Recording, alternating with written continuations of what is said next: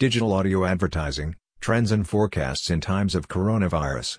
As digital advertising trends go, audio advertising has one very important aspect to it: to fill a gap in screenless media and enable more touchpoints with audiences, especially younger ones such as the Generation Z and Millennials. Simply put, in a world where we are oversaturated by display ads, there are places where brands can't penetrate with visual media.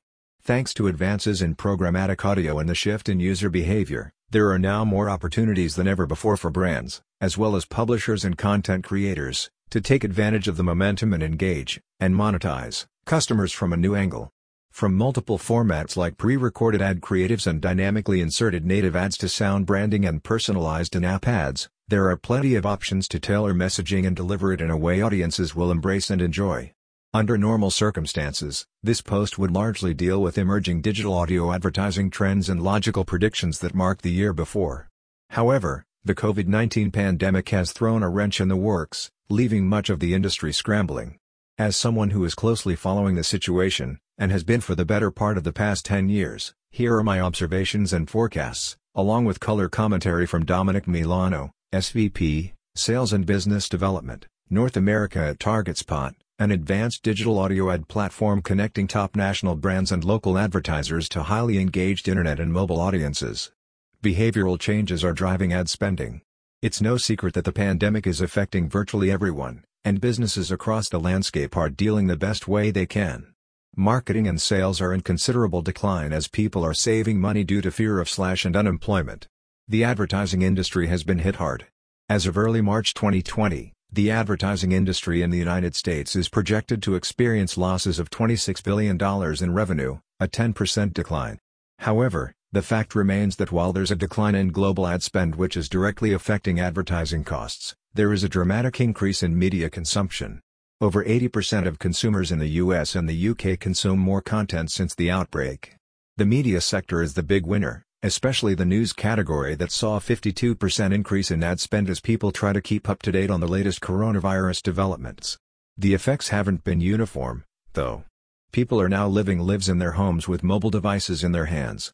They are turning to audio for streaming music to comfort them throughout the day, listening to spoken word content to inform them, watching news reports on T V, and binge-watching commercial-free O T T programs to escape the COVID content on news programs. These are all the behavioral changes that have impacted media consumption. Says Milano. In times where most of the brands are holding back, this is a massive opportunity. Some channels and content show more promise than others, and that is where the advertising focus should be, on resilient channels where audiences are congregating right now. Because of its simplicity and personal connection, audio definitely belongs in that group. Brands that want to advertise are having to think about behavioral media consumption changes to figure out where and how to connect with consumers, says Milano. For example, a significant amount of ad spend would be attributed to the N B A and N H L playoffs, as well as the opening of the baseball season. Beyond the games themselves, all the content created around these events, including across digital channels, is just not there. As a sidebar, audio with its companion-like nature is filling in quite well during these times. Audio advertising is the easiest path to brand safety. Consumption changes are one reason for the decline in spend, but not the only one, Milano continues. Another reason is the message. When people are sick, even dying, and when so many are now unemployed, a brand has to establish the right message. So many campaigns planned for Q two and even into the remainder of the year need to be reassessed. The situation is changing daily, literally. So there is a constant review of what is appropriate, effective, and necessary to communicate to audiences. In that sense, digital audio advertising has an exceptional ability to quickly change a brand's messaging so it matches the current climate and is not tone-deaf. The fast turnaround to a creative that speaks to the consumer right now is something video as the leading medium of today can't offer, nor can most other digital media formats. Audio content is far easier and more efficient to change. Case in point, audio advertising of major U K supermarket brands. They focused on refined audio ads to see how they resonated with listeners for attributes such as authenticity, thoughtfulness, relevance, and more, as well as how likely people were to purchase from those brands after listening.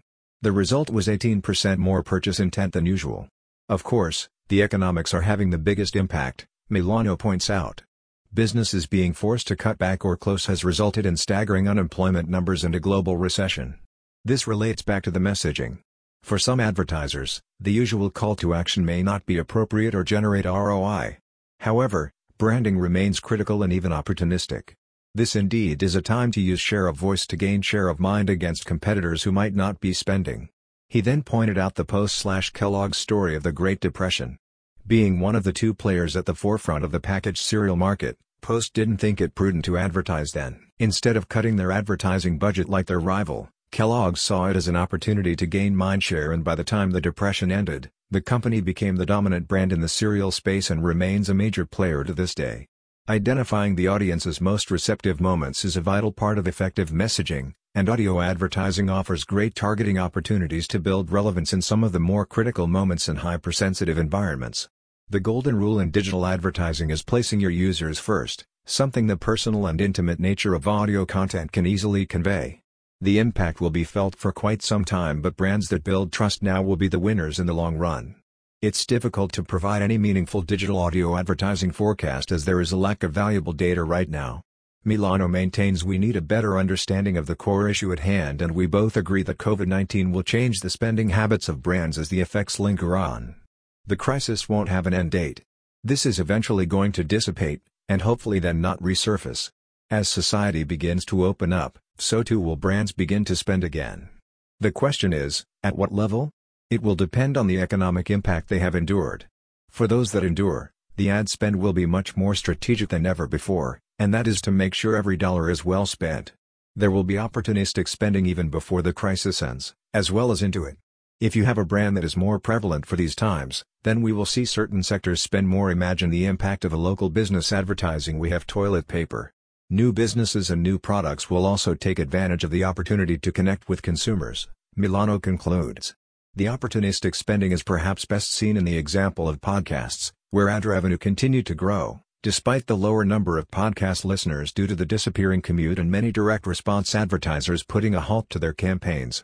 Nobody is saying there won't be any disruption to Q two revenues, probably Q three too, perhaps even beyond, but unlike other media types, audio advertising is fairly healthy and not experiencing waves of cancellations.